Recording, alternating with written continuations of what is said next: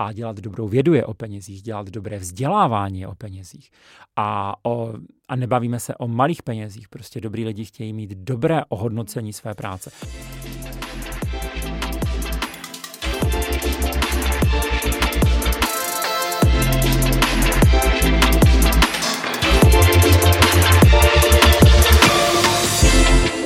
Čaute poslucháči pri ďalšej epizóde nášho podcastu. O, opäť tu máme rovnakého hostia ako minulé, takže dobrý deň opäť. Dobrý den. Dobrý den. A tak e, dnešná epizóda bude venovaná teda cesta akadémiou pana profesora Vojtecha Adama. tak ja, ja by som hneď aj začala takou mojou prvou otázkou a to je, aká bola cesta za profesorom? Překotná, možná zbytečně rychlá, bolela. a kdybych to mohl vrátit zpátky, tak to nevrátím, protože mi to v mnohem jako ukázalo, ale eh, jaká akademie umí být přívětivá, mm-hmm. stejně jako akademie umí být nesmírně nepřívětivá. Mm-hmm. A jak názor někdy jednotlivce, eh, možná v té akademii tak jako někdy zanikne se přiznám, když bych to měl říct hodně filozoficky. Nicméně samozřejmě si nesmírně vážím a s tím toho, že jsem toho titulu dosáhnul. No ale vy ste viac menej začínali na Masarykovej univerzite, to ste nám v minulom podcaste povedali. Prečo ste sa rozhodli? No, vlastne vieme, prečo ste sa rozhodli. Ešte ste to kvôli chémii. Na druhú stranu máme aj iné univerzity, kde je chémia v Brně, keď ste chceli ostať. Prečo Masaryčka? Mm, byla to nějaká přirozená volba, když jsme se s, vlastně se spolužačkami a spolužáky bavili, kam, kam půjdeme vlastně z střední průmyslové školy chemické, kterou jsem vystudoval, tak ta cesta vlastně vedla jenom do dvou míst tehdy. Dneska je to samozřejmě, jsem rád, že už je to rozmanitější, ale tehdy to byla vlastně Přírodovědecká fakulta Masarykové univerzity, po případě fakulta chemická Vysokého učení technického. Vzhledem k tomu, že jsem se vlastně už během střední školy specializoval na analytickou chemii a chtěl jsem ji vlastně studovat a fyzikální chemii, tak nějak jako tady z těch, z těch dvou směrů, tak ty a analytická chemie na Přírodovědecké fakultě je, je je top, je skvělá, prostě byly tam velmi silné jména tehdy, tedy vlastně šéfoval katedře pan profesor Havel a velké to jméno České analytické chemie, tak uh, pro mě to vlastně byla jasná volba. Analytická chemie rovná se, přírodověd, rovnala se tehdy Přírodovědecká fakulta Masarykové univerzity. A aké to bylo, aké tam bylo študovat váš bakalářský a magisterský odbor? Musím říct, uh, jak moc mám být upřímný? Jaký jste byl student? Jak vám to šlo? Příšerný. Já jsem student, kterýho byste nechtěli. Uh, dám, jeden, dám, jeden příklad, uh, to už jsme byli teda v... Uh, já jsem nastupoval na studium, kde ještě nebylo dělané. Oni ho vlastně rozdělili během toho, co jsem nastoupil. Takže to sice bylo navazující magisterský, ale my jsme to měli jako jedno, ale ten bakalářský jsme to jako rozdělili taky. A no, to už bylo ve čtvrtém ročníku, jsem si šel vyzvednout nějaký protokol, protože jsme měli vždycky skupiny a byli jsme domluveni, že se s kamarádkama potkám na přednášce. Tak jsem přišel před tou přednáškou a ten přednášející přišel o nějakých 10 minut dřív, naprosto nečekaně. Tak eh, přišel a mě tam viděl a říká, a pan Adam dneska taky zavítal na naši přednášku. V ten okamžik bylo společensky naprosto neakceptovatelný, abych odešel. Takže jsem si tam vlastně přetrpěli jsme si všichni tu přednášku. A co tím jako ukazuju? Nebyl jsem zrovna typ, který by chodil na přednášky. Ani já. to měli chodí. Ten je tu náš ne, ne, ne, ne, ne, ne, ne, taky ne. My jsme měli hodně cvičení a laboratorních no, praktik, no, takže... Jako... Nevím, kde jsi študoval, ale to mě to no, Na bakaláři minimálně ano. To dobré. Pokračujte. Ne, v pořádku. My taky. My jsme měli taky hodně cvičení, proto jsem do té školy aspoň mohl chodit. Ale, ale z tohohle pohledu to byly vždycky zkoušky na, na poslední chvíli, nebo ne na poslední chvíli. Já už jsem vlastně v té době pracoval, jsem vlastně pracoval od prvního ročníku na vysoké škole a vlastně se to dneska hrozně nemá a taky už jsem na to takový, mám na to trochu jiný názor ale tehdy, tehdy to prostě nějak nešlo. Já jsem neměl nikoho, kdo by mě vlastně v tomhle finančně podporoval, když rodiče mi dali všechno, co mohli, ale potřeboval jsem se prostě vydělávat nějaký svoje vlastní peníze, takže ta volba byla naprosto jasná a tím pádem prostě přednášky vzali za svý. Jo, ta cvičení jsem, ano, tak jsme měli spoustu, tam jsem jako chodil. A já jsem sem tam, třeba v prvním ročníku jsem chodil i na ty přednášky. To Každý je, je v prvním ročníku motivovaný. Jo, takže... jo, to, to, bylo fajn, třeba na matiku to bylo, to je byl velký strašák u nás. A u nás. A v, v, to, já jsem chvilku přemýšlel, že budu studovat matematiku, takže ta zkouška, já jsem si dával před termínem, to mě jako ne, to mě netrápilo, ale... Ale sranda, já jsem chtěla být architektka kvůli matematike. Pardon. a to je ale, to jste utekla daleko. z matiky na chemii to není tak daleko jako z architektury na biomedicínu, jestli se nemýlím, tak mm. Uh, to už je trošku dál. Trošku. tak lebo rada kreslím. Ah. Všetko tam bolo spojené, ale môj strašák bola fyzika. Pričom, keď som sa rozprávala s, oh, na fakulte architektúry s vedúcou katedry, hmm. tak mi hovoria, no ale my máme ľahšiu fyziku na našej architektúre ako vy na chemičke. Ale přitom mat- uh, fyzika je jenom aplikace matematiky. No, a chemie. teda no. fyzika je aplikace no. chemie, alebo jak to je? Musím Zdendo říct, že vlastně z těchto třech mě fyzika bavila úplně ze všeho nejmín. No, to jako, je to zvláštní, přesně jak říkáte, fyzika je aplika- aplikace matematiky a matika mě vždycky strašně bavila. Mě taky. Eh, tak to rád slyším. Chemie no a fyzika, to jsem, to jsem úplně neprožíval, se přiznám. Hmm a viac menej my dvaja sme skôr fyzikálni chemici ešte do toho všetkého z nášho odboru, takže mm-hmm. neviem, čo sa to so mnou stalo, no. Ale kreslím si vo voľnom čase aspoň. Děláte dobře, to je krásný talent. No a ako ste sa vlastne dostali na Mendelku? Ako, viem, že ste tu už zač- nejako výskumom začínali. Ako sa to celé preplietlo? My jsme vlastně na střední škole dělali středoškolskou odbornou činnost s mým spolužákem a vlastně vedl ji kolega, který vlastně skončil, kolega, který skončil na Mendelu, dostal tady vlastně pozici a vlastně i přesto, že jsem z té skupiny odešel, tak uh, se dílem jedné, ne, jedné neprozřetelné párty jsem slíbil, že se tam zase vrátím zpátky. Protože když se vrátím k tomu studiu, tak musím se přiznat, že mě v jisté chvíli vlastně začala ta chemie nebavit. A mhm. řekl jsem si, jestli není často úplně vlastně změnit a, a, od, a vlastně změnit ten obor úplně.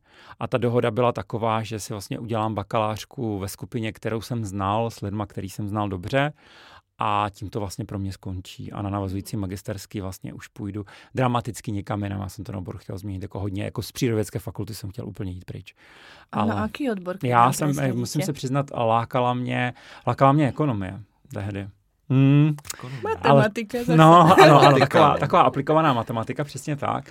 Ale Vlastně nevím, jestli to tady vůbec někdo na Mendelu ví. Pan děkan provozní ekonomické fakulty, Sváťa Kapounek, určitě jestli tohle někdy si poslechne, bude strašně rád, že tohle slyší.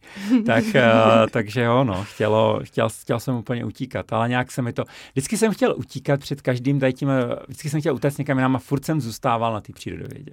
Zaujímavé. Mm-hmm. A aj napriek tomu si stále ostal tu, až ste vedúci ústavu chemie a biochemie, no. Ano, ano. Zaujímavé. Se hezky povedlo. No, takže tým pádom jste aj magisterskou prácu robili tiež tu. Přesně tak. No. Já jsem vlastně bakalářku i diplomku a vlastně i dezertačku jsem experimentálně dělal tady na Ústavu chemie a biochemie na Mendelu, ale vlastně studentem denním jsem byl na Masarykově univerzitě. Ano to při tom množství těch studentů na Masaryčce je relativně běžná záležitost. Ne všichni zůstávají na diplomky a bakářky jako fyzicky na těch katedrách. Mm-hmm. Ono se, ano, prepač, ja som len chcela povedať, že rovnako je to aj určite na VUT, kde sme my študovali, pretože som bola na CETECu na mm-hmm. svojej bakalárskej a magisterskej práci, ale to by som možno aj kriticky vyčítala teraz v fakulte chemickej, že vždy som pocitovala pri štátniciach, že sa ma opýtali, či vám fakulta nestačí a musíte sa pchať ďalej a ďalej. Bylo to veľmi nepríjemné, no ale tak čo už. To je škoda. No a čo Nedá se nic dělat, pač? ale já jenom, když bychom se vrátili zpátky na tu uh, cestu za profesurou, tak když bychom si to um, nějak jako zhrnuli nebo oddatovali, tak uh, vy jste, um, pokud jsme se správně dívali, v roce 2010 získal doktorát. Ano. Uh, potom o dva roky později docenturu. Ano a o, v roce 2015 se, jste se stal, nebo jste byl jmenován profesorem. Ano. To musel být hukot. Obrovské.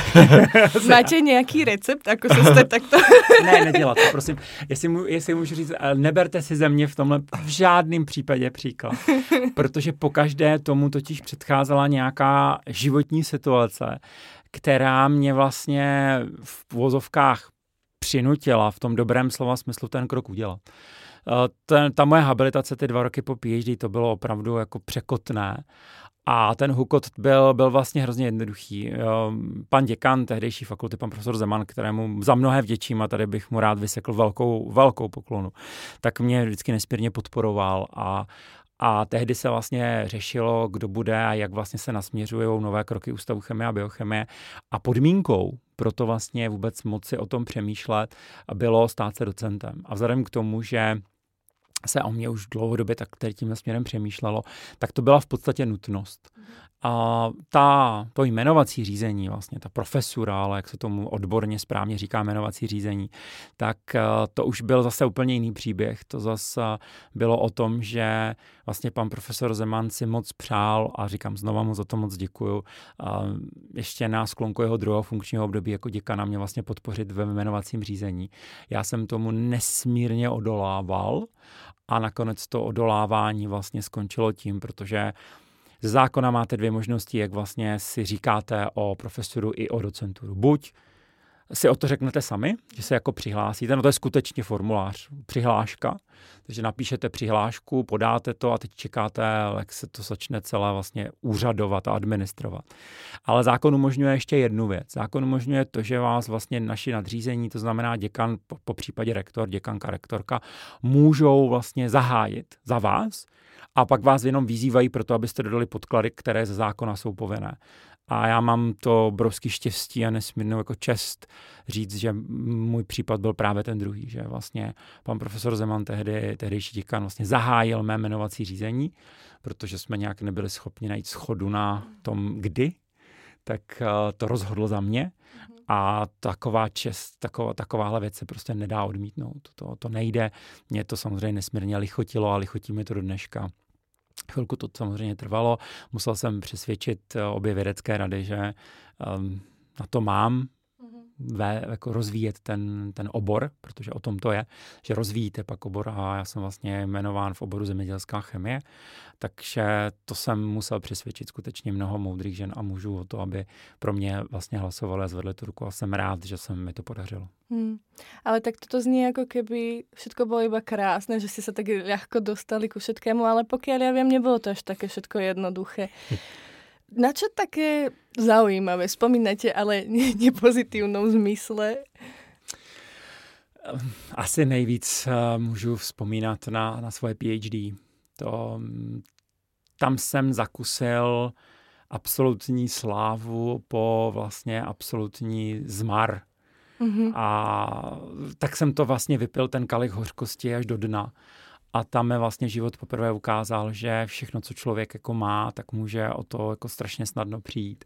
Mm-hmm. A může toho mít, si myslí, že toho má strašně moc, ale reálně vlastně netřímá vůbec nic, pokud je v rukou lidí, člověka, který mm, toho nemusí využívat vždycky správně. A je to věc, která mě filozoficky strašně provází, proto vlastně náš ústav je rozdělen do šesti výzkumných skupin, proto je u nás obrovská míra autonomie, protože to nesmí být o jednom člověku. Mm-hmm. Já nevěřím, že věda je o jednom člověku, nikdy jsem tomu nevěřil. Věřím tomu, že pak samozřejmě, když se stane nějaký nějaký průser, mm. a promiňte za to slovo, tak pak ano, pak musí někdo nést nějakou odpovědnost, to je správný za mě, ale, ale ta, ten rozvoj prostě nesmí stát na jedné hlavě. To je mm-hmm. blbost. A já jsem prostě byl v područí svého školitele, který, když to řeknu, jako velký eufemismus, tak nebyl vůbec nadšený z toho, že chci skončit svoje PhD, mm-hmm. že chci ukončit, že chci odevzdat, že jsem to vlastně nějakým způsobem jako sepsal a všechno a byl vůči mě nesmírně kritický v té době. Takže já jsem to vlastně dával tak nějak jako v podstatě proti Ale systému. jako on se bál toho, že mu utečíte, alebo... A my jsme to? už tehdy přestali sdílet stejnou mhm. filozofii mm-hmm. vedení lidí. Mm-hmm. Já lidem věřím, vždycky budu, Um, mám je rád. a, a myslím si, že taková ta, že se, ně, že se let kdy zaměňuje náročnost za nějaký vnitřní problémy zlobu, která pak může přejít i v nějaké šikanózní no, no. způsoby chování. A to je něco, co je pro mě prostě jako vnitřně neakceptovatelný. Prostě ano, my k sobě můžeme být náročný, já jsem zrovna z těch, který nekřičí na lidi, nemám rád takový typ, to přikazování a já si tady budu dupat, protože jsem tady šéf a protože jsem šéf, ustoupím, bych jen a co. Jako dneska jsem šéf, zítra můžu být úplně na jiný pozici. Takže hm, tohle je věc, která mi jako významně nesedí a vždycky jsem věřil, že když se tým bude skládat takhle, že může fungovat taky. A bylo mi vlastně jako ukazováno, že tohle je jediná možnost. Přísnost, tvrdost, až v opravdu hraničící s, jako s, za mě až jako s krutostí kdy. Hmm. A co vás motivovalo aj tak ostat na, tej, na tom ústave? souhra vlastně nehod. Když půjdu, hmm. když půjdu úplně do té, do té jako velké minulosti a vytáhnu tady pár kostlivců, tak uh, já jsem vlastně tehdy měl příslip, že když dokončím PhD za každé jakýchkoliv okolností, takže se budu moci vlastně osamostatnit. Že budu moct mít nějakou tu autonomii. A nikdy na to nezapomenu, že ti lidé, kteří mi tu autonomii slíbili, a nechci je tady jmenovat, ne, ne, ne. tak uh, v den, kdy jsem ten doktorát dokončil, v den, skutečně v den, já jsem byl tak strašně jako nadšený, že se mi to podařilo vlastně proti systému, tak uh, jsem vlastně šel a říkám, tak jo, tak jdem. Mám spoustu nápadů, jeden blbější než druhý, ale bude to, bude to aspoň stranda. A bylo mi řečeno, že ne. Mm-hmm. Že, že prostě ne, že se máme domluvit. Studená sprcha. Absolutně. Nikdy na to nezapomenu. Nikdy. To byl, pamatuju si přesně, tak jsem z té místnosti, kde jsem se tohle dozvěděl, jsem šel vlastně zpátky na ten ústav. A já jsem takový, já jsem prostě přišel a říkám, tak jo, tak game is over. Prostě dobře, já jsem, já jsem vlastně naplnil takový to Pirhovo vítězství. Super, mám papír, že jsem PhD a to je tak asi všechno. A můžu s ním akorát tak jako na lampárnu. Tak jsme se domluvili o takové vlastně takové spolupráci. Já už jsem se nikdy nestal úplnou jako součástí skupiny. Byl jsem takový vlastně jako námezní dělník, to znamená, že jsem do mnoho vlastně nemohl ani nechtěl a nesměl vlastně mluvit. Měl jsem nějaký svůj úkol v rámci prostě jinak se rozvíjející výzkumné skupiny a mohl jsem si přemýšlet o tom, co budu dělat dál. A chtěl jsem si jít vlastně vlastní cestou. Chtěl jsem zůstat ve vědě, mě to vždycky strašně bavilo, tak, eh, tak a, a vlastně pořád jsem věřil, že Mendelu je ta správná, že to je to správné místo. Mm-hmm. Tak jsem tam prostě zůstal. To je pekné. No a robili ste aj niečo iné popri vede, či ste, keď ste mali tie brigády, tak uh, bolo to nejako s vedou späté, alebo bolo to úplně, úplně něco jiné? Já jsem dělal skladníka, dělal jsem, dělal jsem v call centru. je taková ta studentská klasika. Přesně. Otvírali jsme velký špalíček to bylo, to já to vzpomínám úplně ze všeho nejradši, to se tehdy dělali psychotesty nás, který jsme tam měli pracovat, to byl obrovský zájem o to, ježíš, to bylo, to bylo spousta dobrodružství. A nechýba vám to trošku tak, taky lehčí život trošku, než to, co teraz je. Uh, určitě, jsou, určitě byly chvíle v mém životě, kde jsem si říkal, že jsem si vlastně vybral správně. To mm. jako musím fakt říct. Ale ne, já jsem tu vědu fakt chtěl dělat vždycky. Takže ne, nechybí. Bylo to přesně, jak jste říkal, bylo to prostě takový to klasický, studentský. no ale, eh, no tak ale ostali jste vo vede, snažíte se, teda ste vedec, ste rovnako akademik, no a je to strašně často podle mě vyčerpávajúce. Snažíte se sice chodit spať mezi 10 a 12, ale istí vaši kolegovia mi nabonzovali, že, chod, že pracujete až 16 hodin denně. Je to pravda. To je lež. To je absolutně lež. 18, že jo? ne, ne, ne, ne, ne. ne. Já, já, jsou i dny, kdy jako třeba nepracuju tak moc a ne, já to tahám za uši. Já, to, já se na to koukám totiž jinak. Pro mě vlastně moje práce je moje hobby. Ano. Já jsem si to vždycky strašně přál. Já to vlastně neberu až tak, až tak jako příkoří, proto to vlastně já se té práci věnuju v podstatě kdykoliv, kdy můžu. A já jim jsem schopen, ano, o tom by vám tady moje úžasná žena, za které moc děkuju za její obrovskou toleranci vůči mě, vůči všemu, co dělám, tak eh, by vám řekla, že ano, že jsem schopen pracovat v podstatě jako kdykoliv, jakkoliv, kdykoliv ona se nekouká, tak já jdu pracovat. ale, ale prostě pro mě je to zábava, mě to prostě baví, mě to, mě to prostě baví. Takže ježiš, jak, jak jeho jsou dny, kdy pracuji i těch 18 hodin. A, a hodně mi to trápí, musím říct, protože tam už není moc času na ten spánek. A pamatuju si dny, já jsem, když jsem vlastně se snažil osamostatnit a jak jsme tady zmínili ty těžké doby, já jsem pracoval tři tisíce plus hodin ročně, což znamená jako pondělí až sobota. Mm-hmm. Jako normálně prostě 12, 14, 16 hodin, neděle, neděle jenom 6 to se jinak nedá nacvakat, ty, ty 3000 plus. Takže to jsou vlastně dva pracovní úvazky reálně dneska, když se to bavíme o efektivních hodinách. A fakt jsme to zvládli, dělali jsme si prostě, jako ne, nelžu, máme ještě někde v dráheně elektronickou docházku, kdy jsme si to prostě počítali, takže to, to tak, takhle to prostě bylo a, a to už bylo moc, to opravdu ten život se vám pak smrskává jenom na to, jít spát, ráno vstát, jít do práce, být tam úplně celý den a pak prostě rozjezdem jít domů, jít spát, dát si sprchu, jít spát a zase ráno vstáváte a jedete. A takhle to máte vlastně kontinuálně. No, ako aj veda je aj moje hobby, tiež ňou aj po pracovnej dobe non-stop, ale mám aj iné hobby. Mám svojho psa, s ktorým trávim veľmi veľa času. Ne, máte aj vy nejaké takéto úplně iné hobby, čo vás naplňa? Mám koníčky, ano, nezdá se to. Ne, ne, ne, že Jsme bych... vás viděli hrát basket. To byla katastrofa. Uh, ale já, já to natrénuju, Rítio, já to natrénuju. ten mě úplně rozdrtil. No jo, no, prostě už to není, co to, už to dávno není, co to bývalo. Uh, dobře, tak moje koníčky. Já si rád čtu. Mm-hmm. Takže když na to mám čas, což je vzácný, tak si strašně rád čtu. A na to, jak umím 80 stránkou zadávací dokumentaci k projektům přečíst třeba za hodinu a vědět, co tam je napsaný.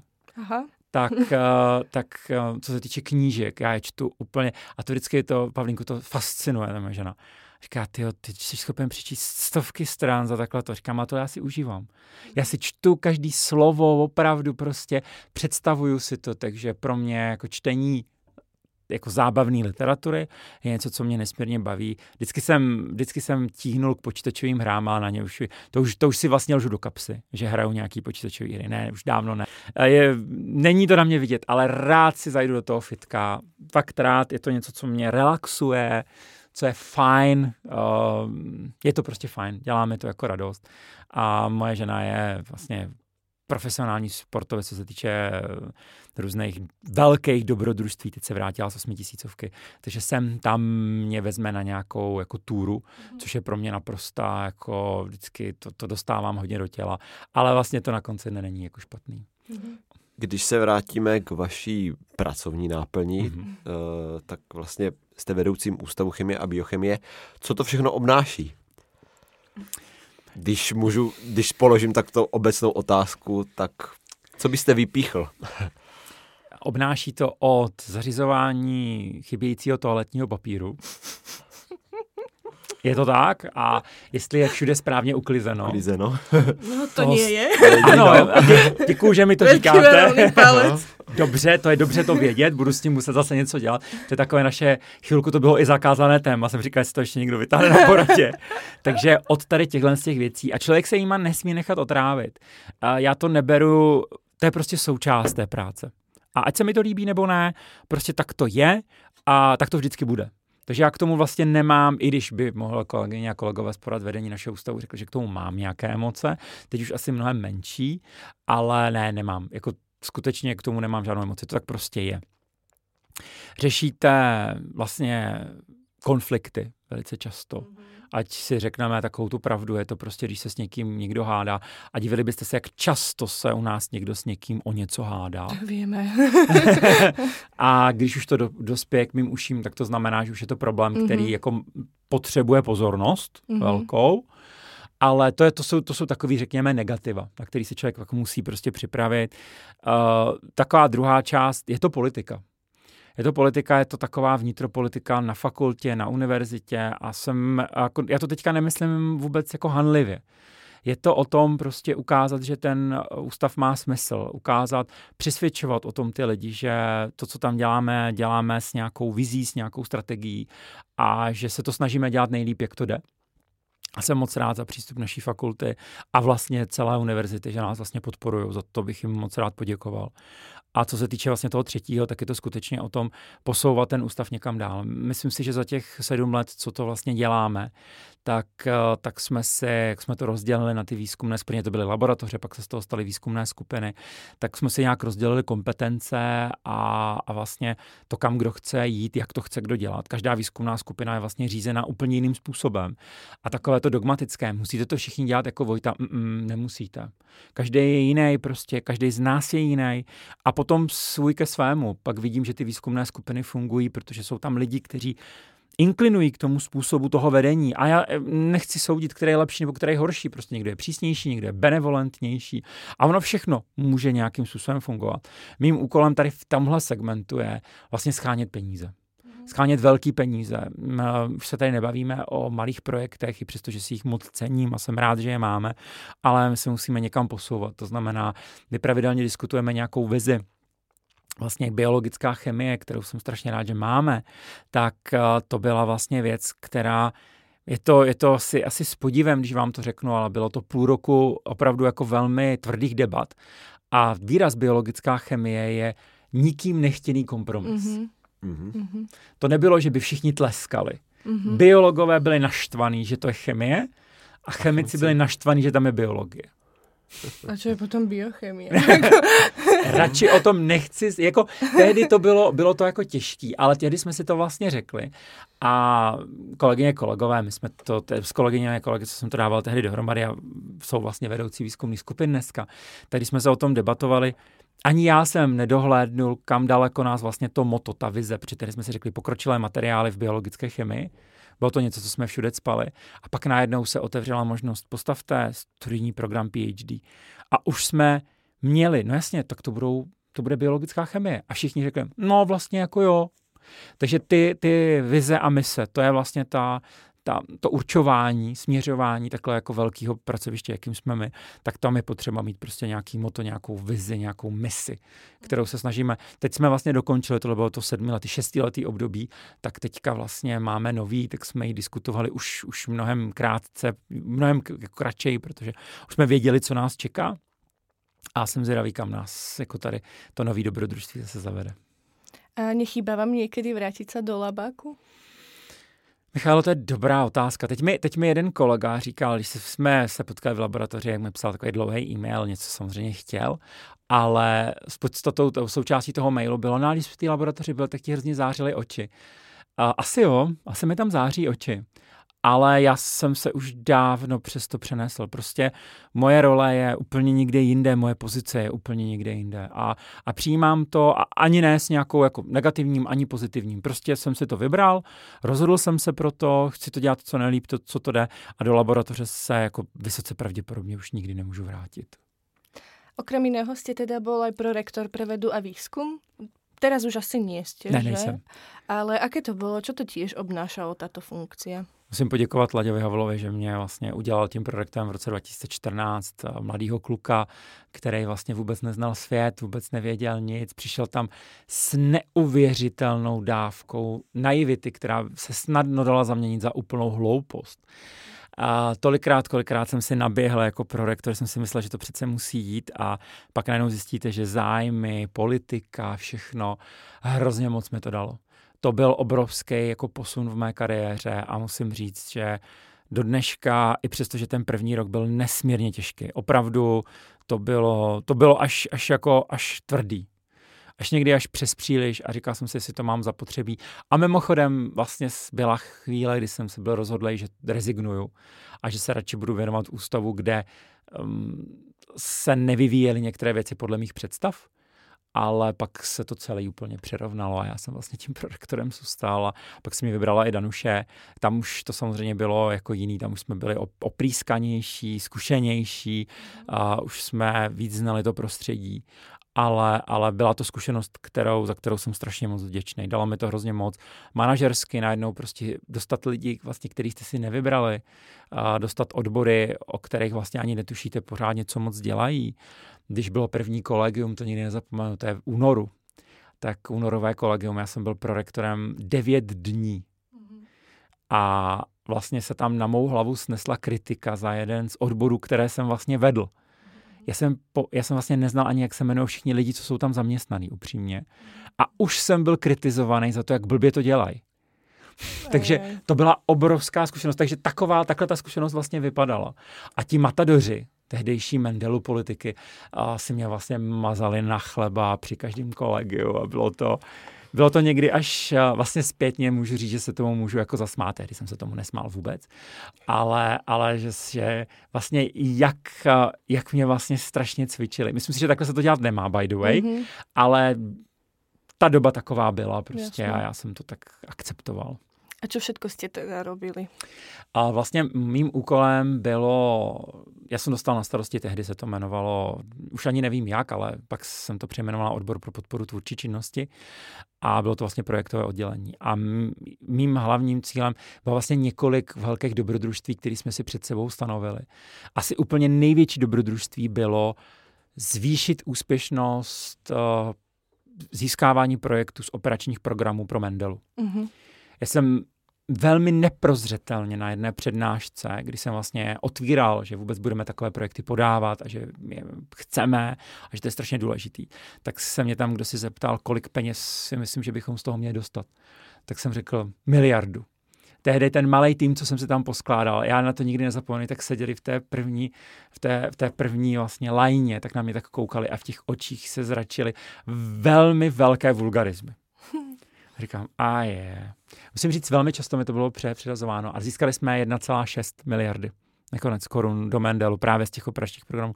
Považuji to za jeden z největších úspěchů. Vlastně HR Evert, to jsme dávali dohromady právě s kolegyní z projektového a bylo to vlastně naše přání, jsme tady obešli celou univerzitu, že to vůbec podáme, že se k tomu přihlásíme, že to budeme, to strašně to bolelo to všem vysvětlit. Hrozně mě nadchlo tehdy jako charta HR a vůbec bavení se o HR, vlastně ta slušnost. Ta slušnost a důstojnost, která by vlastně v těch personálích měla být. A musím teda říct, kterou v České republice let's kdy se jenom jako oháníme chováme se velmi neslušně a zapomínáme, že jsme v práci a že lidi jsou lidi a že bychom se k ním měli jako hezky chovat. I, I když si o nich myslíme něco, i když se třeba neděje něco podle našich představ, ale opravdu to, na tohle jako zapomínáme. A výrazy typu tvrdá lekce jsou věci, které by měly jako skončit, eh, ty měly skončit v 80. letech, ne ani v 90. Tady nejsme v obecné škole, kde chudáci dostávali jako na zadek.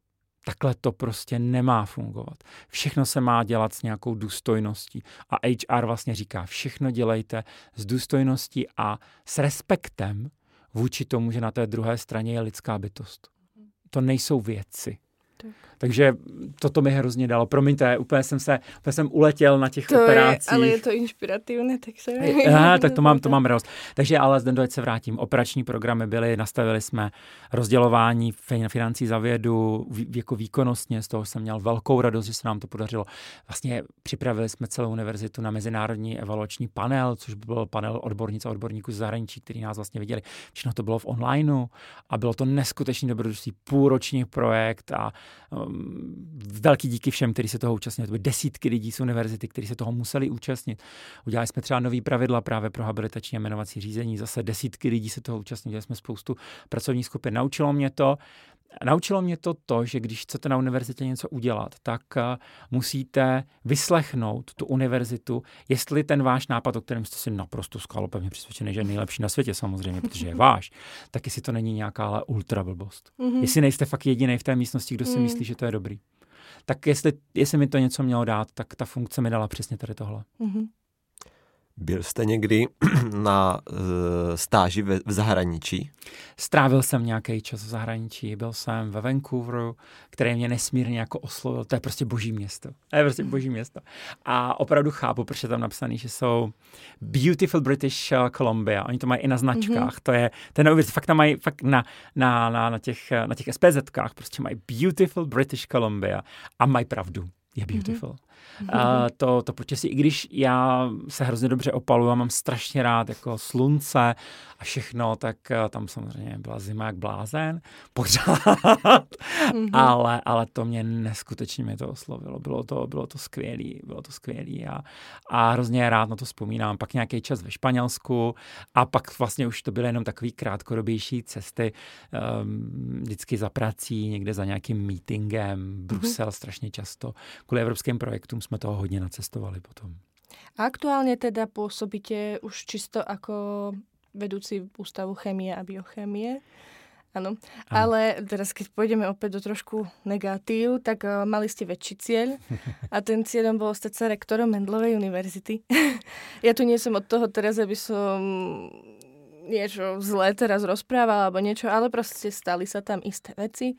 No ale mňa osobne, mňa, mňa ja viem, v, inej, iných, v inom podcaste, kde ste boli pred chvíľou, si môžu aj posluchači uh, vypočuť, že čo to všetko vlastne bolo. Ale mňa by zaujímalo, bola to šialene ťažká situácia, ako riešilo vás, vyriešili vás všetci, celý Twitter. Uh, ja som to nenávidela čítať, celé to bolo šialené. Ľudia sa nestávali, neboli už ľudskí, ale boli to skôr, ako to nazvať, neľudský. proste išli na schvál sa v tom proste ako prasiatka v noji sa v tom rati kúpali.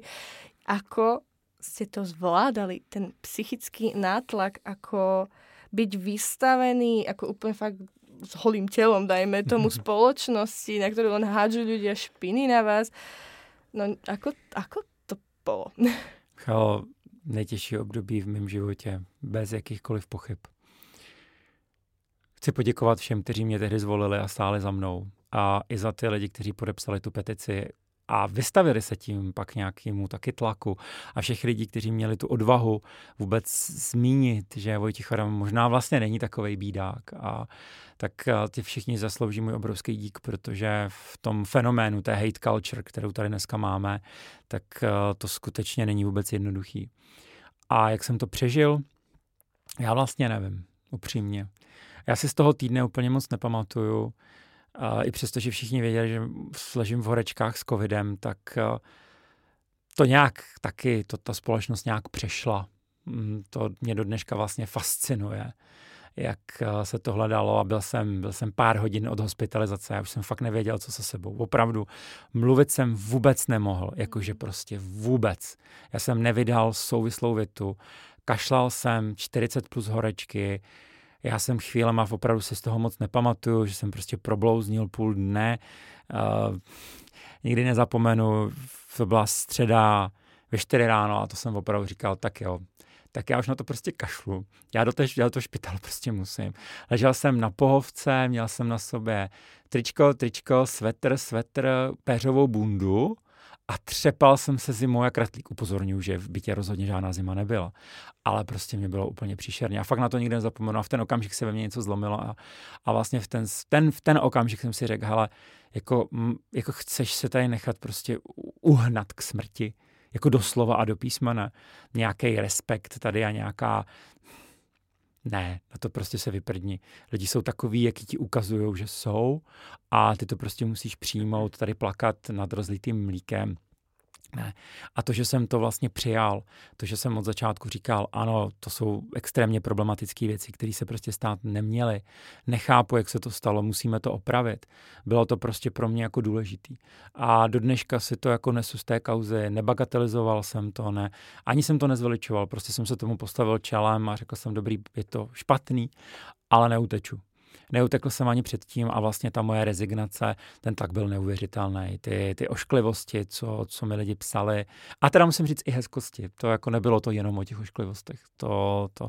A do dneška si cením těch lidí, kteří mi v ten okamžik, v ten, v ten týden a ten týden po mé rezignaci, kteří mi vlastně vyslovovali podporu. To jsou pro mě ty nejodvážnější lidi v mém životě. Dovedete říct, kdo tuto kauzu celou, nemusí to být jedna osoba, kdo tuto celou kauzu inicioval? Případně z jakého důvodu, třeba z důvodu toho, že vás nechtěl mít na pozici rektora? Zde nabízí se to. Všichni říkali, že ta kauza nemá s tím rektorováním nic společného a vlastně to s tím mělo společného. Evidentně mělo. Jasně, Evidentně myslím, že to mělo, bylo, ano. no. Já si, já si myslím, že tohle bychom, tuhle retoriku bychom asi mohli všichni opustit. Kdybych, kdybych se nechtěl dotknout těch hvězd, tak eh, by se vlastně žádná kauza nikdy nestala. Mhm. A tak to prostě je. A, Hmm. a k tomu, k té, tomu, pro, promiňte, ptejte se. Ne, můžete dopovědět. Jo, jo. Eh, k tomu, kdo. Já jsem vlastně stejně jako jsem v ten první okamžik nepátral, kdo může za ty chyby. A jo, spíš byly ty manipulace, o kterých se tak strašně jako A mluví. vypatralo se to nakonec? Nakonec jsem se u každého toho článku dozvěděl, kdo to udělal. Mhm.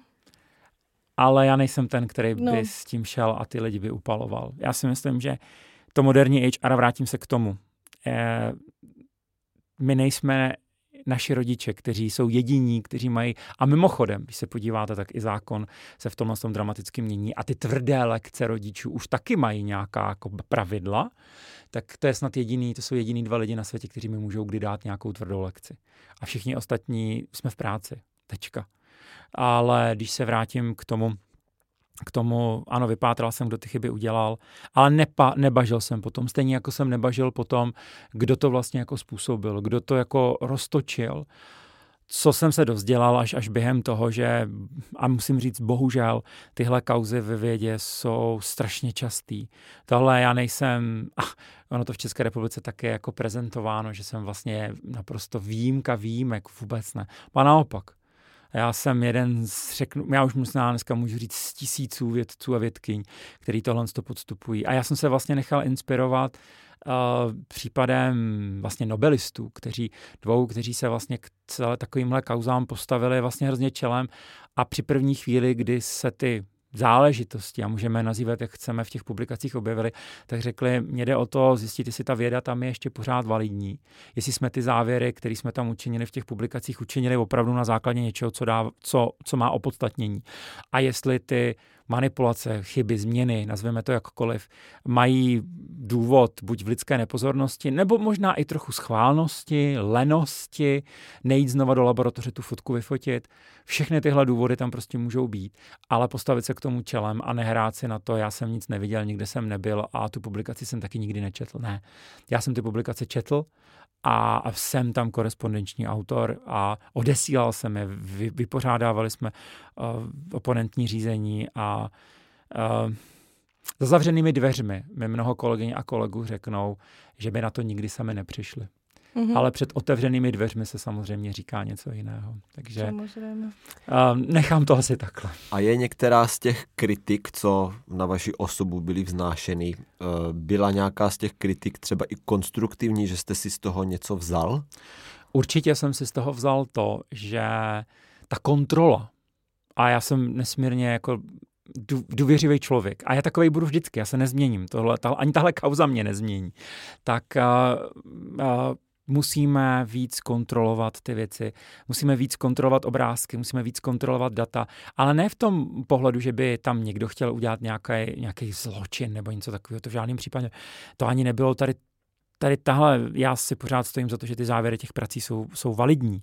Nicméně, nicméně ta kontrola, ta, ta větší míra té kontroly je opravdu něco, co mě to jako naučilo a myslím si, že nás všechny. A bylo mi vlastně líto a to byl ten důvod, proč jsem rezignoval, protože jsem si říkal, hele, já to musím vlastně jít domů jako, jako vyčistit, musím se zase věnovat ústavu chemie a biochemie a nehrát si tady prostě na rektora, který sice pro mě byl obrovským snem, ale, ale zjistil jsem, že v životě jsou důležitější věci. Eh, Přece jenom ten tlak na ty vědce se čím dál víc stupňuje a myslím si, že není v silách vlastně Všechno vašeho jakoby všechno ukontrolovat. Eh, Na ústavu se mění lidi, eh, lidi odcházejí, přicházejí noví zaměstnanci. Můžete mít stoprocentní jistotu, že se tady ty, tyto případy nebudou opakovat? Ne, ne, Zdendo, a ptáte se dobře. Ne. A rozhodně se k tomu postavím vždycky tak stejně, jak jsem se k tomu postavil do posud. A nebudu tady lhát, že se to nikdy nemůže nikomu jako stát, nemůže se to stát nám znovu, to není žádná pravda. A můžou být někdy dvě stejné obrázky, může se prostě stát nějaká takováhle jako hloupá chyba.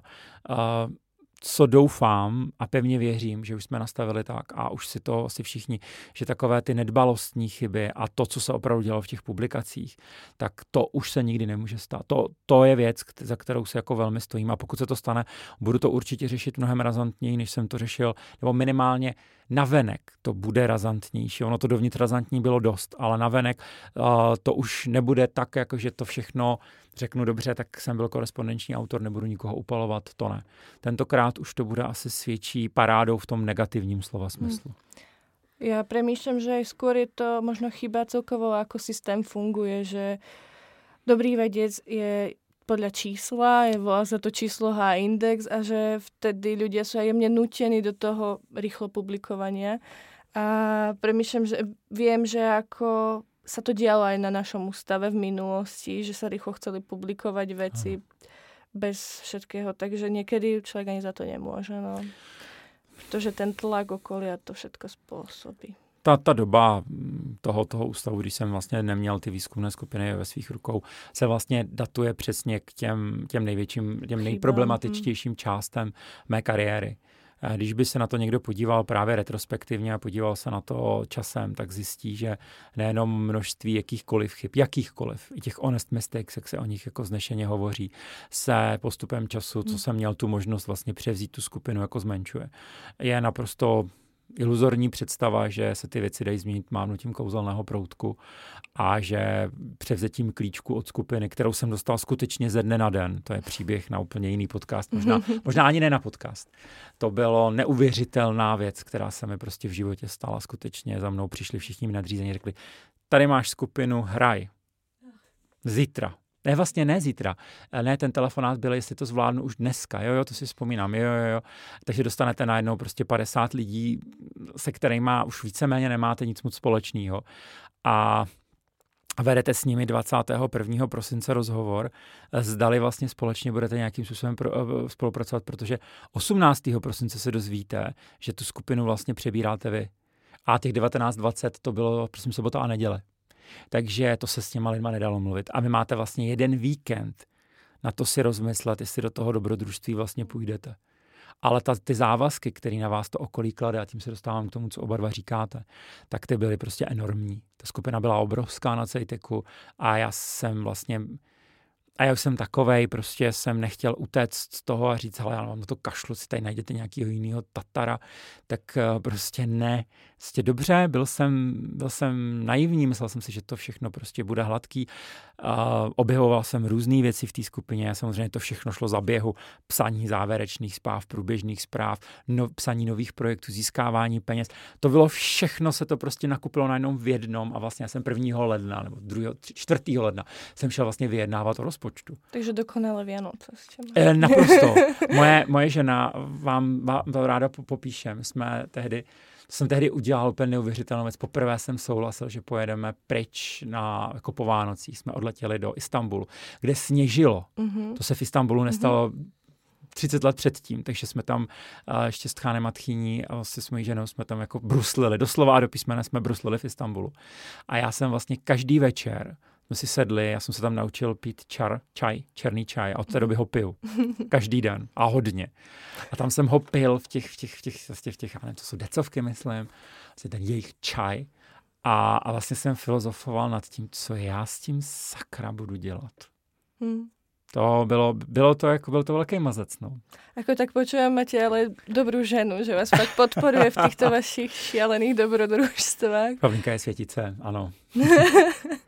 Ono to prostředí ve vědě, jak jste už několikrát naznačil, eh, ten tlak a ta, eh, ty závazky jsou podmíněny tím prostředím, které je neskutečně kompetitivní. Mm-hmm.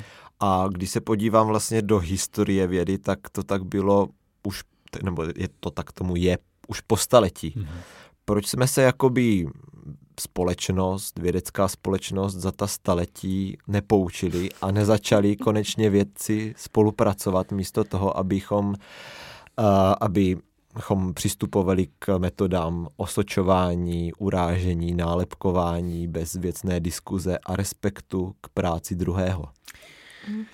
Den dom moc hezky jste to řekla, vlastně jste si v té otázce i odpověděl. Já, já to zažívám ve vědě už strašně dlouho, vzhledem k tomu, že ještě jsem vyrůstal v prostředí, ve kterém jsem vyrůstal, tak já vím moc dobře, jaký to je, když končíte základní školu a všichni vám říkají, ty nemůžeš na střední, ty musíš na učňák, protože se prostě nemáš jak uživit když uděláte střední školu, tak vám všichni řeknou, ale ty na vysokou nemáš na to, tví rodiče nemají prachy, aby tam někoho uplácel, aby si udělal. A, a tohle vlastně slyšíte pořád. A, a vlastně, vlastně neustále, že něco nemůžete, že to je jako blbost. A pak se vlastně dostanete do prostředí, který zvenčí neuvěřitelně obdivujete a zjistíte, že to prostředí je vlastně úplně stejný, je plný skvělých lidí, stejně jako je bohužel i plný méně skvělých lidí a ten respekt vůči těm ostatním a ta spolupráce. Uh, myslím si, že to je dáno prostě tou, tou neuvěřitelnou řevnivostí a kompeticí. Já jsem vlastně utekl z chemie na biologii a musím říct, a je určitě spousta lidí, kteří, kteří to takhle nemají, já jsem za to rád, ale zažil jsem na vlastní kůži to, to přezíravost chemiků vůči biologům a biologů vůči chemikům. Uh, nebudu jmenovat ty dva pány, ale když jsem poprvé nesl na nejmenovanou katedru eh, nejmenované univerzity vzorky tkání, nádorových tkání, že v nich budeme něco analyzovat. A ti dva kolegové, a jeden z nich byl profesor, se mě zeptali, jestli z toho můžou dostat rakovinu. A ten, ten disrespekt vůči té biologii a proč by vlastně měli analyzovat hloupý maso, to bylo naprosto neuvěřitelné. A do smrti na to nezapomenu, jak jsem si říkal, pro boha, proč jste tak strašně malý? Proč vám to tak jako vadí? Proč tady opovrhujete? Víte, jak bylo strašně těžké ty vzorky dostat. A teď samozřejmě ty lékaři, kteří u toho zase byli, ty zase odešli z té místnosti, že s takovýma do, doplňte si tři tečky, se prostě nikdy nemůžou bavit, že to je přece, co jsem si to zase jako vymyslel. A teď vlastně čelíte vlastně tlaku s obou dvou stran, který s sebou už absolutně opovrhovali a už asi vždycky budou. A jenom tam sedíte a říkáte si, wow, jako proč? Za prvé ta neznalost, dobře, já v životě nebudu znát všechno a budu technosféra, to je prostě, to je super, to je super. Takže, takže to je, to je skvělý, ale tak, takhle to prostě má být a já nevím, nevím, proč to v té vědě tak je. To, Jsou to egalická nezdravá, nevím, jak si to do, vysvětlit. Asi jo, jako to, ten egoismus v té vědě je jako neuvěřitelný. Ale na druhou stranu víme, že do vědy jdou lidé, kteří mají dost nízké EQ, sice vysoké IQ a to dost může být. Ale chcela jsem já len dať poznámku, že napriek tomu, že víme, že vďaka kolaboráciám vznikly šialené vedecké objavy, nechceme kolaborovať. A napríklad taký fun fact je, že napríklad James Watson a Crick, keď objavili DNA, tak oni veľmi dobre vykradli výskum Rosalind Franklinovej, kedy im Wilkins, Wilkinson, myslím, ukradol jej fotku, aby im ukázal, že tu nechce sa vám toto analýze. Je to šialené, že to bolo vždy. Edison, Tesla. Edison, Tesla, no. Prostě to je šialené. Trapas prostě. Chudák Tesla. Chudák Tesla. A pre mňa je chudák Rosalind, no. ktorá objavila, viac menej ona objavila no. DN a ešte umrela na rakovinu 32 ročná. To je hrozné. Hmm. Naprosto, naprosto ty, ty Nobelovky, když tam, tam uvidíte, uh, i v analytické chemii je spousta úplně šílených prostě objevů kapalinové chromatografie, ruský vědec, který se jmenoval Cvět, dneska se dává Cvětová medaile. Ano, učili jsme se. Jo, velký špatný, takže uh, ano, je to, je to potřeba prostě zářit, je to potřeba, je to potřeba se prostě jako prosazovat za každou cenu, ale ono nám to asi lidem jako blízký, říkám, znám spoustu renesančních vědkyň a vědců, kteří by to v životě neudělali a jsou to strašně jako milí lidi, kteří se chovají ke svým kolegyním a kolegům nesmírně vstřícně. A jsem rád, že jsem jich v tom ve své kariéře poznal víc, než jsem poznal těch hejtrů a musím je tak nazvat, prostě takový jsou. A skutečně to není to, je, je dramatický rozdíl mezi konstruktivní kritikou a tak. nenávistnými komentáři. A tak. nejsem si úplně jist, že to vždycky dokážeme rozlišovat. Mm-mm. A práve častokrát ľudia, kto sa skrývajú, že dajú konštruktívnu kritiku a pritom naozaj na schvál nenavistne kritizujú.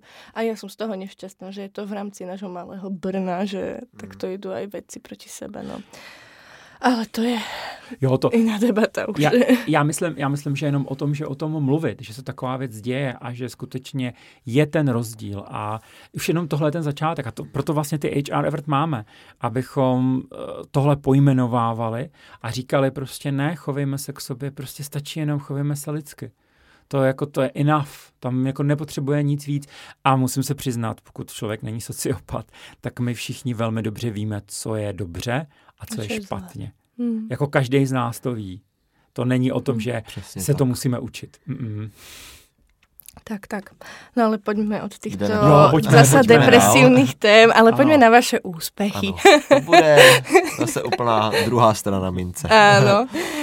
E, tak vieme, že ste dostali obrovský grant ERC, to sme aj spomenuli v minulej epizóde. Potom máte niekoľko ocenení za najcitovanejšie články, potom cenu Ligu proti rakovine, rôzne ceny dekana, rektora, elektrochemik do 35 rokov. Aké to, aké to je pre vás získavať tieto úspechy? Obrovská radost. A je to taky velká zodpovědnost. Vždycky ty úspěchy se nerodily sami. To, I když ty ceny pak někde nesou Vysačku Vojtěch Adam, tak um, bez toho týmu, bez těch skvělých lidí, se kterými jsem to mohl dělat, tak uh, by to vlastně nikdy nebylo. A když třeba vezmu ligu proti rakovině, to byl pro mě, to bylo vlastně pro mě období, které jsme zmiňovali v tom minulém díle, to znamená vlastně na jedné straně strašný jako ty, ten přerod prostě toho chemika na biologa a to, co jsme zmiňovali v tomhle díle, to odevzdávání toho PhD. Tehdy jsem to totiž prožíval. Mhm. Takže já jsem vlastně zažil obrovskou neskutečnou euforii a někde na pozadí, a to pozadí musím jako zdůraznit, jako běželo vlastně můj osud eh, jako doktorátu.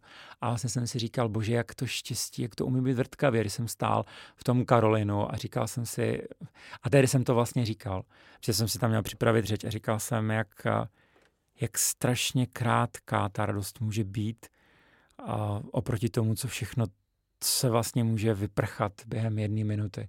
Teď jsem tam, prostě zažívám tři minuty své slávy, co jsem tady použil. Ale ta, to, to, ty tři minuty skončí. Ta sláva prostě opadne a může se stát, že opravdu člověk nemá vůbec nic, tak jsem si potom začal vážit každýho dne, kdy prostě můžu pracovat, kdy, kdy pracuji s lidma, který mám rád. A jeden můj, musím říct, už dneska dobrý kamarád, a kolega, který se mnou už dlouho spolupracuje, který se mě ptal, co chci, tak jsem mu říkal svoje plány právě po té kauze, o které jsme se bavili. A já jsem se zeptal, a co chceš ty? A on mi odpověděl, já? Já chci pracovat s lidmi, se kterými mě to bude bavit. Tak. A já říkám, wow, to bylo strašně silný. A od té doby si to vlastně říkám, tak mu to trošku tady uk- ukrádám. Promiň, počuju si to. Počuju si to. Ale, ale ne, je to, promiň Martine, je to, je to, je to ne, hrozně mi to jako oslovilo, takže, takže zpátky k těm, k těm cenám. A samozřejmě dostat ERC, to bylo, Ďalšia eufória. to bylo, to si nedokážete představit. Hmm. Když jsem přečetl ten e-mail, kde je napsáno ještě takovou jako úplně s takovou vznešenou angličtinou, kde si fakt to musíte jako číst jako počkat. Tam není napsaný, hele, máš to. O, tam je prostě, ten, ten mail má stránku, to je Uh. A4 mail a někde uprostřed ty informace jste to dostali na začátku, že se to To je jak evaluovalo. kdybych to psal já. Ne, zde nevím, kdy jsem od vás takový dlouhý e-mail nedostal, ale... Bežná báza. OK. Jo, někdo to má rád. Eh, Já jsem z toho byl úplně, já jsem z toho byl úplně paf a, a můžu tady vlastně říct příhodu. Já jsem se domluvil s Pavlínkou, že eh, když to dostanu, to ERC, tak se seberu a ona pracovala v Praze a prostě za ní pojedu do Prahy. Hned. Nechám všeho, doslova a do písmene, prostě pustím tu tušku od té ruky a prostě půjdu. A já jsem tehdy měl nepříjemný telefonát, že jsem měl volat na ministerstvo a měli jsme si něco vysvětlovat. A vlastně něco pokazilo ministerstvo. A tak tak volám a teď u toho tak klikám na ty maily, teď kliknu to na ten mail, teď to čtu a říkám, to se snad dělá srandu. A teď ta paní v tom telefonu mi říká, jak se strašně omlouvá, že to jako, že to pokazili, ale že se to dá napravit. A já v tom telefonu, to je v pohodě. A hlavně žádný stres. Chyby se prostě stávají. My z toho žádnou bublinku jako Mendelu dělat nebudeme. Hlavně, když to napravíme. Ježíš, vy jste jediný hodnej, na mě všichni vždycky hrozně křičí. Jasně. A furt koukám na ten mail toho ERC. Takže úplně jako z debaty, která mě měla být, měla být vlastně těžká. Byl čtvrtek, přesně to vím a položil jsem telefon a říkám Ondrovi, říkám, hele, ve mně na nádrě jedu do Prahy. A on, co se stalo? Říkám, musím, prostě jedu. A stojím na peroně a tehdy, byl dokonce tehdy se rekonstruovalo brněnský eh, nádraží a stojím na tom peroně a volám Pavlínce a mi to jako zvedne a, a teď jako říká, co je, do tři odpoledne. A říkám, jedu do Prahy. A ona, je, to je super. A proč? A říkám, protože jdeme na večeři do jedné restaurace, kde jsme vlastně IRC spolu strašně probírali, kolikrát jsme tam seděli a slíbili jsme si, že tam půjdeme. A teď prostě jí to okamžitě došlo a úplně prostě strašná radost. To si děláš stranu, ty jsi to fakt dostal. Říkám, jo, fakt jsem to ERC dostal, to neuvěřitelný, ale opravdu jo. Tak, tak z toho měl obrovskou radost a pak jsme spolu na tu večeři. Byl jsem teda úplně unavený jako kotě, nikdy na to nezapomenu. jsem se zase ráno vracel zpátky do práce, že jo? ale, ale že jsem v pět ráno se sedal na vlak a frčel jsem do Brna, protože jsem tady v devět měl nějaký jako další Thunderball, ale bylo to, bylo to jako neuvěřitelné. Bylo to, bylo, to, bylo to prostě neuvěřitelné. Celý to dobrodružství získat to ERC, odpracovat si to, nesmírně si toho cením a jsem hrozně rád, že jsem ho dokončil tak, tak jak jsme si to naplánovali, bez ztráty kytičky. Když se vrátíme zpátky na univerzitu, tak uh, Mendlova univerzita má jméno, nebo je pojmenovaná po vlastně otci genetiky. No. Je to tak? Um, jakou máte nebo určitě máte nějakou vizi pro Mendlovu univerzitu, i když prostě mm, ten rektor vám, vám byl bohužel alespoň dočasně odepřen. Ale jaká je ta vaše vize? Um mě vlastně oslovila Mendelu svou multidisciplinaritou, neuvěřitelný. Já jdu vlastně ze školy, kde vás naučí být molekulární a skvělý buněčný molekulární biolog, kde vás naučí být excelentní analytický chemik. Ale ta multidisciplinarita, takový to, co se vlastně na Mendelu vždycky řešilo, že musíte být trochu chemik, trochu biolog, trochu zemědělec, vlastně od každého trošku, protože řešíte vlastně ten, ten obyčejný každodenní problém, který není prostě nelinkovaný, tak to mě na Mendelu vlastně hrozně zaujalo a proč o tom takhle mluvím ve vztahu k vaší otázce, Zdendo, je to, že to bych si strašně moc přál. Ta vize pro Mendelu vlastně zůstat tou multidisciplinární univerzitou. Nesnažit se o to být excelentní v základních vědách. Proč? To si myslím, že i přesto, že neseme jméno Mendla a je skvělý, že ho můžeme mít, tak Mendel taky nebyl buněčný a molekulární biolog. Eh, nemá z toho doktorát z Harvardu, takže on sám ukázal, jak se dá chovat včelstvo a pěstovat hrášek a vlastně být ještě k tomu duchovní, takže to jsou všechno neuvěřitelné věci a v něm se taky spojovalo mnoho různých talentů a odborností. A taková si myslím, že Mendelu přesně je spojení mnoha talentů a odborností, eh, nebát se jít v některých těch odbornostech dobře do hloubky, ale vždycky za každých okolností k tomu přistupovat multidisciplinárně. Nebýt zafokusovaný, nebýt jeden vedle druhého takovej nebo makovej. A když bych byl jako úplně konkrétní, mi se fakt líbí ty témata, ať už, ať už je to, jsou to ochrana rostlin na jedné straně, kterou se snažíme dělat, veterinární medicína je věc, a vlastně ten, ta oblast tady tohohle, tady, kam se snažíme směřovat, ale to rozhodně nepomíjí všechny ty směry, které dneska děláme, včetně těch vašich, co pěstujete ve vaší výzkumné skupině.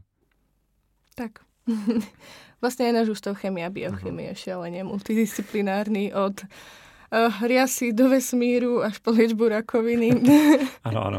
Takže tuto retoriku ďalej nesiete. Ano, mě by, mě by zajímalo, co vlastně zapříčinilo ten fakt, že um, Mendelova univerzita v současné době není brána jako prvotřídní univerzita nebo prvořadá univerzita mezi českými univerzitami.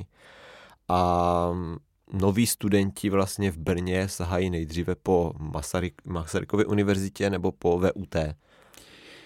My máme jednu obrovskou nevýhodu a velmi často to jako slýchávám mimo Brno. My se tady vlastně svým způsobem trochu podceňujeme, protože tu vlastně rosteme uh, my tu, rost, my tu rosteme v údolí dvou obrovských gigantů. Jedním z nich je Masarykova univerzita, moderní, můžeme tady o ní dlouho bavit. Já jsem tam vystudoval všechny svoje vlastně pregraduální a postgraduální stupně. Pak vysoké učení technické, kde jsem strávil kus svého života, opět obrovský prostě hegemon technického vzdělávání. A do toho máme Mendelu a vlastně my, když zlížíme k těm dvou gigantům, let kdy možná někdy ne všichni, ale zapomínáme na to, že i my jsme velkou univerzitou.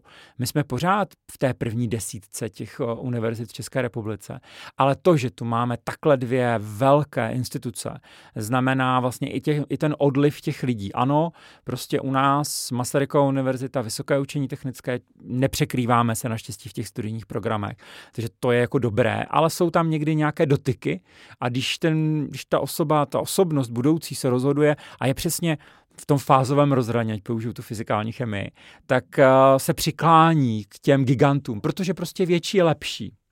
Tak, uh, tak to nějak prostě někde vnitřně to prostě máme. Ne všichni, ale máme to. Takže já si myslím, že a vlastně to není chyba Masaryčky ani VUT, to je prostě daň za to, že jsme univerzitním městem a nejsme tady sami, máme tu veterinární univerzitu, řadu, uh, máme tu vlastně uměleckou univerzitu, máme, máme tady soukromé univerzity, takže opravdu tady těch možností je strašně moc a hold to je nějaký úděl, který, který si sebou prostě poneseme. Proto ta, to etablování v těch studijních programech, které jsou nám jako blízké a kde ta míra té multidisciplinarity je důležitá, si myslím, že je jako zajímavým směrem pro Mendelu. Áno. ja len premýšľam aj tak, ako či sa náhodou neznižuje, ale aj obecne, či sa neznižujú nároky na kvalitu vzdelávania. Či aj tam nie je trošičku, pretože sama, čo počúvam od mojich študentiek, je to ten fakt, že chceli by sa naučiť toho viac, že síce my máme, majú oni tú výhodu, že môžu tráviť fakt veľmi veľa času v laboratóriách, vzdelávať sa v tej svojej oblasti, ale stále hovoria, že ale radšej by sme sa ešte niečo učili na tomto predmete viac. Čiže to trošku neprispieva k tomu, že Mendelu si až tak ľudia na ňu nesiahajú. Je to, asi tohle je dlouhodobá věc, samozřejmě i to naše etablování v těch programech, ve kterých jsme zemědělství, lesnictví, zahradnictví, ekonomie nově, ale je to vlastně nová věc a jsem rád, že ji máme stejně jako regionální rozvoj. Tak eh, tam budujeme, ekonomie má, regionální rozvoj budujeme značku a zemědělství, lesnictví a zahradnictví. Když se podíváme, tak ten celý segment je pod nějakým jako tlakem. Je tlakem, a to teďka nechci říct, je to těžká práce v lese, nevoňavá práce v zemědělství, mm. ale vlastně strašně důležitá. Ale prostě tak to je a, a je to taky práce vlastně na venkově. Hmm. To si taky musíme uvědomit, že jako chtít pracovat v těchto segmentech znamená vlastně nemoci, no můžeme samozřejmě bydlet v centru Prahy, určitě ano, já si myslím, že takové případy existují, ale když má člověk to hospodářství, tak tam minimálně musí každý den dojet a hmm pak mhm. se zase vrátit zpátky. A ta práce v tom hospodářství není jednoduchá, smekám před všemi, kteří to dělají. A teď k té kvalitě toho vzdělávání, to je obrovská debata. Eh, vzdělávací proces, jak je kvalitní, jak máme kvalitní žáky, studenty, žákyně, studentky, jak se to přenáší od těch nejnižších stupňů až po to, po to akademické vzdělávání. Je to něco, co jsem rád, že se tomu věnuje pozornost v České republice. Asi tak bych to řekl. Je dobře, že o tom diskutujeme. Je určitě dobře, že se zvýšily platy středoškolských kantorů a, za, a kantorů na, a kantorek na základních školách. To je, to je skvělá věc, protože samozřejmě my si vždycky všichni myslíme a ty debaty jsem právě milovala, když jsem nastoupil jako prorektor, že to všechno není o penězích. Je mi to líto, ale v ono to o těch penězích bohužel jako ve velké míře je. A dělat dobrou vědu je o penězích, dělat dobré vzdělávání je o penězích. A, o, a nebavíme se o malých penězích, prostě dobrý lidi chtějí mít dobré ohodnocení mm. své práce. A my na to koukáme podle mě strašně špatně. My zase nějaká ta závist, už jsme ji tady dneska několikrát zmínili, ale my se na to musíme koukat jako obráceně, my se na to musíme koukat. Chci, vezmu sportovní terminologii, když budu chtít, aby za můj tým hrál Neymar, tak vysoce pravděpodobně mu nebude stačit 30 tisíc korun hrubého. Je to samozřejmě obrovský překvapení a věřím tomu, že pro spoustu lidí je to šok. Že samozřejmě Neymar by měl být rád, že bude hrát za zbrojovku a za tenhle ten plat. Ale e, troufám si říct, že pro Neymara to dneska už nebude o penězích, ale bude to o tom, že on má nějakou kvalitu a ty peníze určují tu kvalitu. My se na to koukáme strašně špatně. My jsme jako strašně nenávistní, že někdo bere tolik nebo tolik. Ale my se nekoukáme, že ty peníze určují vlastně tu hodnotu toho zaměstnání, hodnotu té práce. že pardon, no. nechtěl jsem se dotknout skvělého brazilského fotbalisty a už vůbec ne. Uh, já fandím zbrojovce, takže byl bych rád, aby za ní Ale Neymar teraz hrál. prestupuje kam? Do Saudské Arábie? Ano, ano. Tak, že... A o těch penězích to vůbec nebylo, no, samozřejmě. No, ty je na pol miliardy vůbec. no. Ale keď sa bavíme o tých peniazoch, tak prostě musím sa ako PhD študent vás opýtať. Určite. Veľká chyba je aj v tom, čo zase kritizovať asi bude Mendelu. Keď si porovnám Mendelu s Masarykovou univerzitou, ten plat PhD študentov sa nedá ani bohužiaľ zrovnávať. Ja keď sa bavím, pretože som súčasťou PhD komity na CITEC, ktorá, ktorý spája VUT a Masarykovú univerzitu. Viem, že aj tam sa šialene lišia ako peniaze. Mm, my tam máme štipendium obojich 16 tisíc, pričom na Masarykovej univerzite majú myslím 24 tisíc a ešte keď si to porovnám, hovorili tam študenti, že ani nám nechcú povedať, koľko v realite zarábajú, ale je to v čistom 42 tisíc. My to ako nikdy nemáme, akože na, v našej skupine takisto ako nemáme. Uh, nemyslíte si, ako je to možno aj na vás ťažká otázka, ale celý výskum viac menej stojí na tých PhD študentoch. Aha. My robíme rukami, my robíme, sedíme za počítačom, spracujeme všetky tie data, robíme figúry, píšeme články, potom príde náš šéf, ono to nie je tak jednoduché, hej, šéf toho veľa robí, zháňa peniaze a všetko za tým, aby sa ten výskum mohol diať, ale prečo sú tak PhD študenti podceňovaní finančne? Protože v akademické sféře za zavřenými dveřmi, a já jsem toho byl svědkem několikrát na kolegích rektora, kde jsem seděl, a opravdu jsem to slyšel, je, že prostě to máte brát jako odměnu. Mm-hmm. To je vlastně, to je vlastně, um, jak to říct, to je privilegium, že můžete být PhD studentkami a studenty. Říkám, Aha. tohle se říká za zavřenými dveřmi, za otevřenými dveřmi, by si to už dneska nikdo nedovolil říct a já se omlouvám za tady tu svou, jako tady velkou upřímnost a že vůbec nejsem sugarcoated. Mě to neuvěřitelně štvalo a to jsem jako hrozně teďka velmi mírnej v tom, v tom, jak to říkám. A bude mě to štvát ještě jako dlouhou dobu prostě my si to neumíme říct na rovinu. A opět se vracím k tomu Neymarovi a hraní za zbrojovku.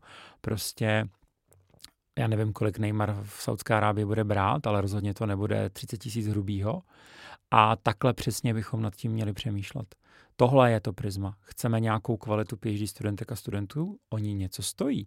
A to něco, pojďme to vyčíslet. Ano, pojďme, pojďme revidovat. Já jsem byl součástí nějakých pracovních skupin, co se týče PhD studentů a studentek a musím říct, že jsem byl naprosto šokovaný názory některých kolegyň a kolegů, privilegium, musí si to zasloužit a takovéhle věci.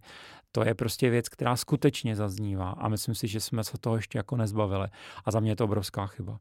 A na druhou stranu musím tady objektivně říct, ano, mám teďka v nějaké moci určovat aspoň minimálně mm, směřovat to stipendium u nás na ústavu a fakt se snažíme. A z tohohle rozhovoru si odnáším, že se musíme snažit víc. A to myslím hezky, to myslím teďka fakt pěkně.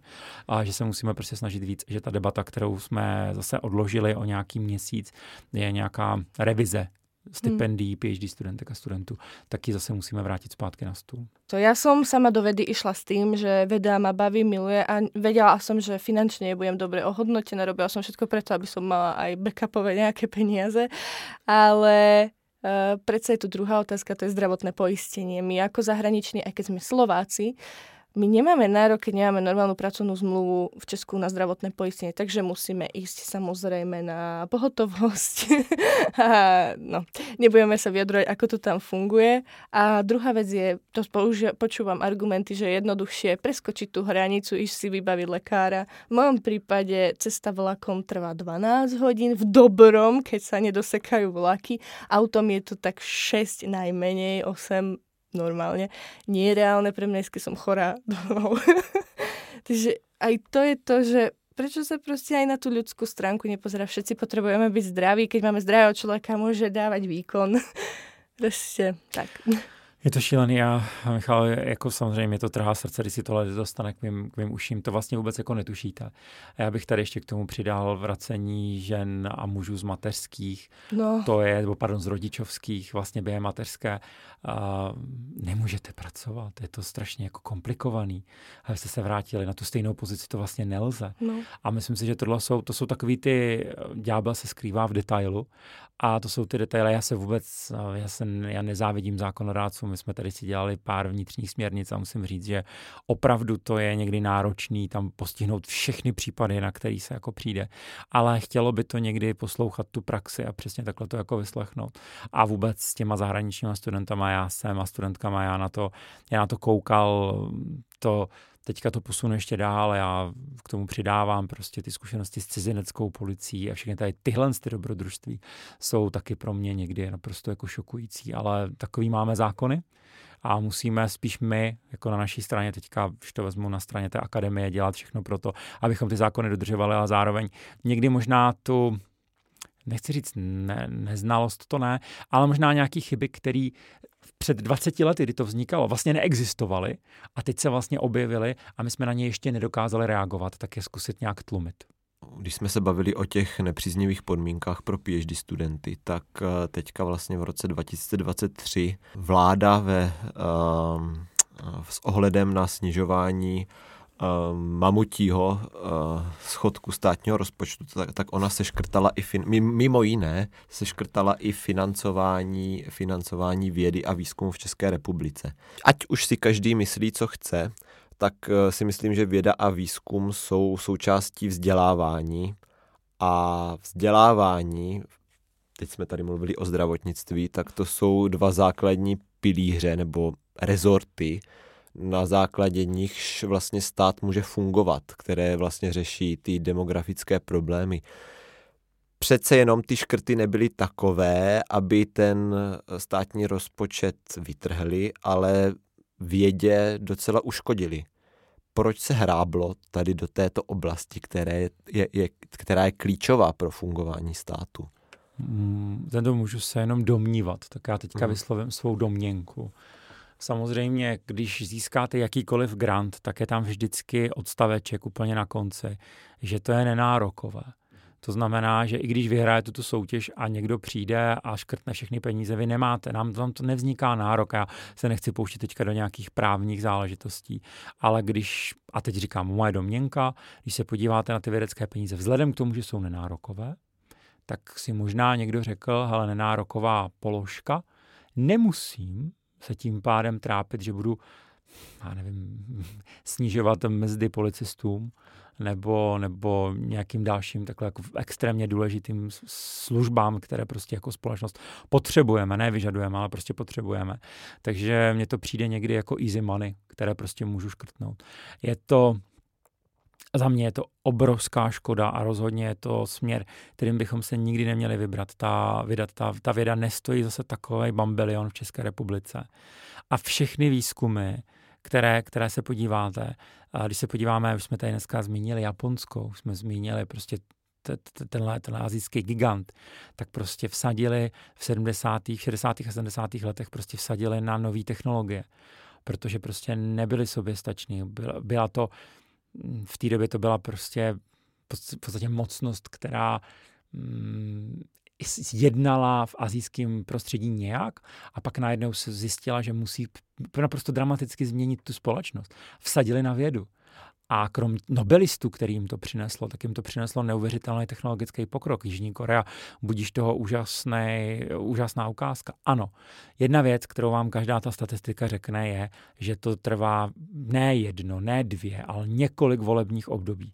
A je to vlastně něco, co ta investici učiníte před 20 lety a ono vám to za 20 let něco přinese.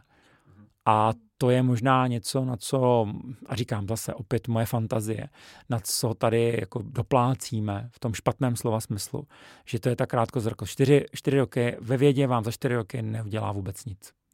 Bohužel. A můžeme si myslet, jak je to strašně dobrý, skvělý, prodělečný, výdělečný, to je úplně fuk. Ale prostě čtyři roky jsou málo. A hlavně, co já tady a tomhle sleduju a snažíme se to s kolegy, s kolegyňami a kolegy na ústavu jako měnit. Je ta volatilita toho systému, to, to hrozný, to nevědomí. Budu mít příští rok ještě smlouvu? Hmm. Dostanu ten gačer, který jsem... Ta nestabilita. V, v, přesně. V dubnu aplikoval, tak v prosinci mi řeknou, jestli mám na další tři roky peníze. A to je neuvěřitelně deprimující a potom se bavme, kdo ten tlak vydrží, a jakým způsobem to cvičí s těma lidma a vracíme se ke stresu, o kterém jsme mluvili. A dobře, eh, mluvili jsme, že, že to postihne hlavně gačery a tačery, ale co hm, existují nějaké jiné alternativy, aby prostě, nebo hm, to financování vědy nějak jako zalepili, nebo... A. A my, my, v Česku minimálně. My máme teďka možnost čerpat operační programy. My máme zase nové, nové období, ale to je, je to trošičku méně peněz, ale je to nesmírně kompetitivní. Mm. Tam to, tady se nebavíme o projektech za 2, 3, 4, 5, 6, 7 milionů, tady se bavíme o projektech za 100 milionů, 500 milionů a tak dále. Většinou je omezený počet žadatelů. Dneska už se to takhle u těchto velkých projektů dělá a můžeme si o tom myslet všichni, co chceme, ale prostě tak to je.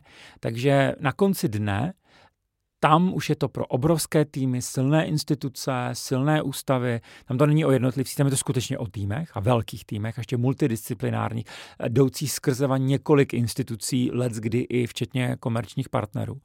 A když se omezí ten tačer a gačer, tak eh, já to, já to asi přirovnám k něčemu. Tady o tyhle projekty, o kterých teďka hovořím, si mohou říct opravdu etablované, dlouhodobě stabilizované týmy, které mají jasnou lidskou základnu.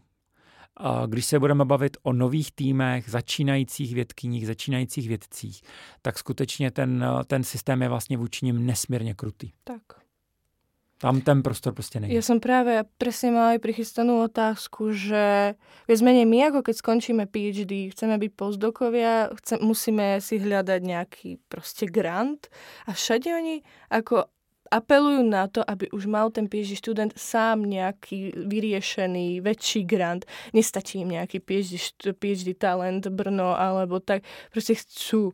A pritom ani nie sú možnosti v Českej republike sa o niečo také uchádzať. Teraz bol síce Thatcher, v ktorom je šialená konkurencia. Ako, ako, ako z, takto, z takýchto mladých začínajúcich výskumníkov dokážeme spraviť, šik, no ani sú šikovní, ale akože veľkých vedcov, ktorí dokážu hľadať peniaze pre svoj tým. Ja, ja tomu nechápem. No. Velmi často zaznívá z úst uh, politiku a částečně to musím říct, že to je pravda. My jako univerzity dostáváme, my jsme vlastně financováni z několika zdrojů a jedno z nich je vlastně za vzdělávací činnost, ale druhý z nich je za vědu. A nejsou to malé finanční prostředky. A právě tady se dostávám k tomu, že Mendelu je prostě ta devátá v té České republice, i co se týče finančních prostředků na vědu. Prostě my jsme přesáhli magickou hranici 200 milionů korun na vědu, který dostáváme každý rok což je obrovská částka a jsme za ní samozřejmě moc rádi. A velmi často zaznívá, financujte z těchhle z těch peněz právě tady granty pro pozdoky. Učiňte nějaké vnitřní opatření. Velké instituce to udělali. Karlova univerzita, nevím, jestli ještě má, ale měla primus a věřím tomu, že má primus pořád. To znamená skutečně grant pro začínající vědkyni nebo vědce, velmi zajímavé finanční ohodnocení. Masarykova univerzita má svoje kategorie. My jsme chvilku tady měli naši grantovou agenturu Gregora pana Mandla, nebo chvilku jí máme, tak ne chvilku měli, chvilku jí máme, je čerstvá, je, je ještě jako v plenkách a právě tam jsme se taky snažili najít ty finanční prostředky pro malá, mladé pozdoky a pozdočky. Myslím si, že se jako instituce budeme muset tímhle směrem prostě vydat. Ta, ta, ta, ta, ty externí podmínky nám nepomůžou. Já můžu říct uh, svoji jako několika letou zkušenost uh, z belgického gačru, kde vlastně soutěží jenom mladí.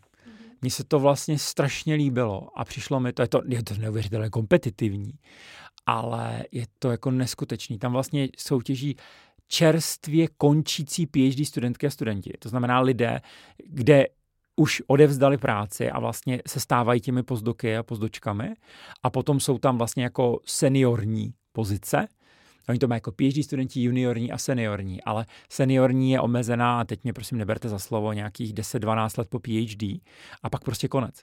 A ta filozofie vlastně říká, my chceme podpořit ty mladý, oni na těch institucích tím pádem dostanou to externí financování, ukážou té instituci, že za něco stojí a ta instituce se pak sama rozhodne, jestli si je nechá a, vy, a bude pokračovat v jejich podpoře, anebo si řekne, ne, já už je nechci, ty mě nezajímají, buď směřují výzkum, kam nechci, nebo prostě z nějakých jiných důvodů, nebo vůbec mně se to teďka nehodí do portfolia, už končím tady tenhle ten směr.